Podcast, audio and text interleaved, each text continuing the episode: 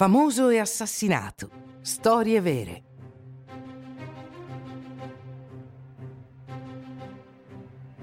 La mano del morto. L'assassino di Wild Bill Hickok, 1876.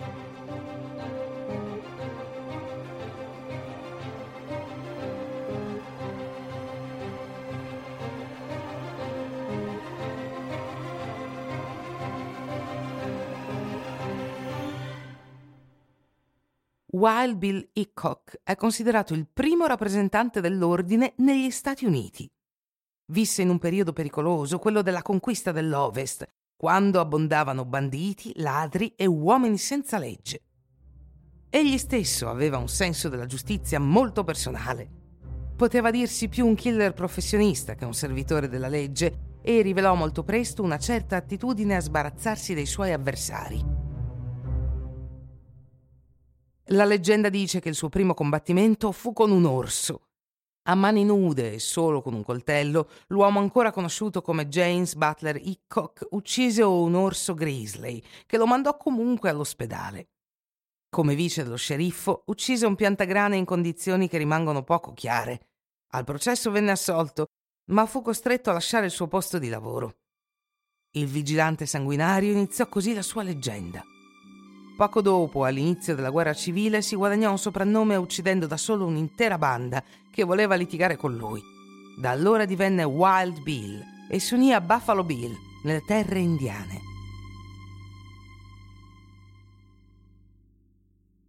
Alla fine della guerra divenne un giocatore di poker professionista.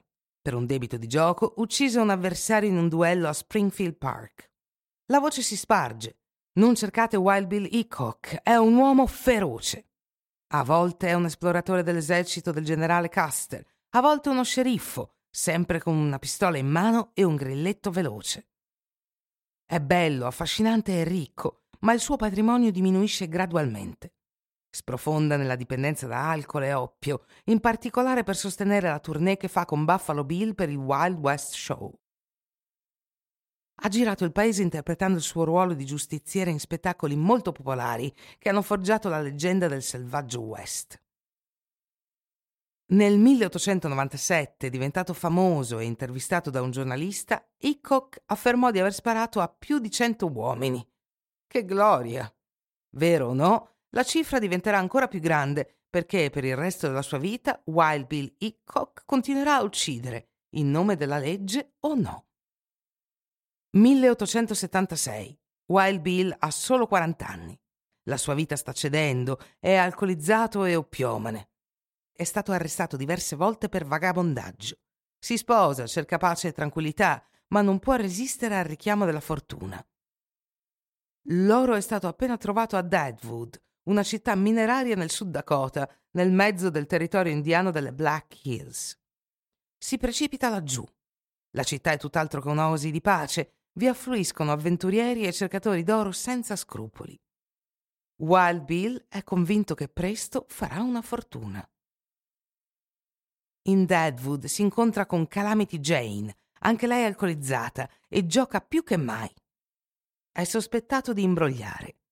Inoltre ha ucciso così tante persone che i parenti, gli amici e i complici delle sue vittime rappresentano un numero considerevole di nemici. Non gioca mai a un tavolo da poker senza mettere la sua sedia contro un muro. Nessuno deve essere in grado di prenderlo. Paranoico? Non così tanto.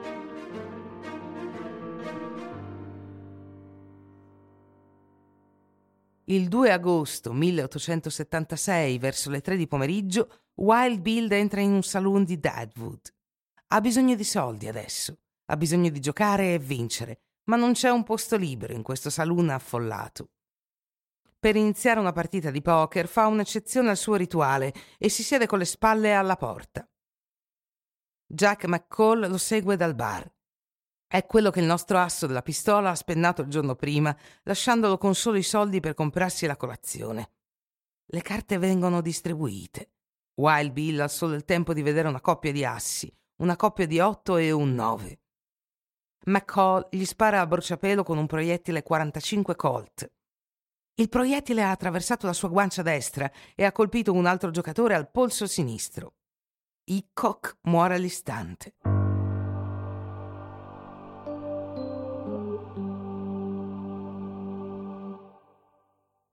McCall si vanta di aver ucciso l'uomo più veloce del West, ma viene arrestato, processato e impiccato.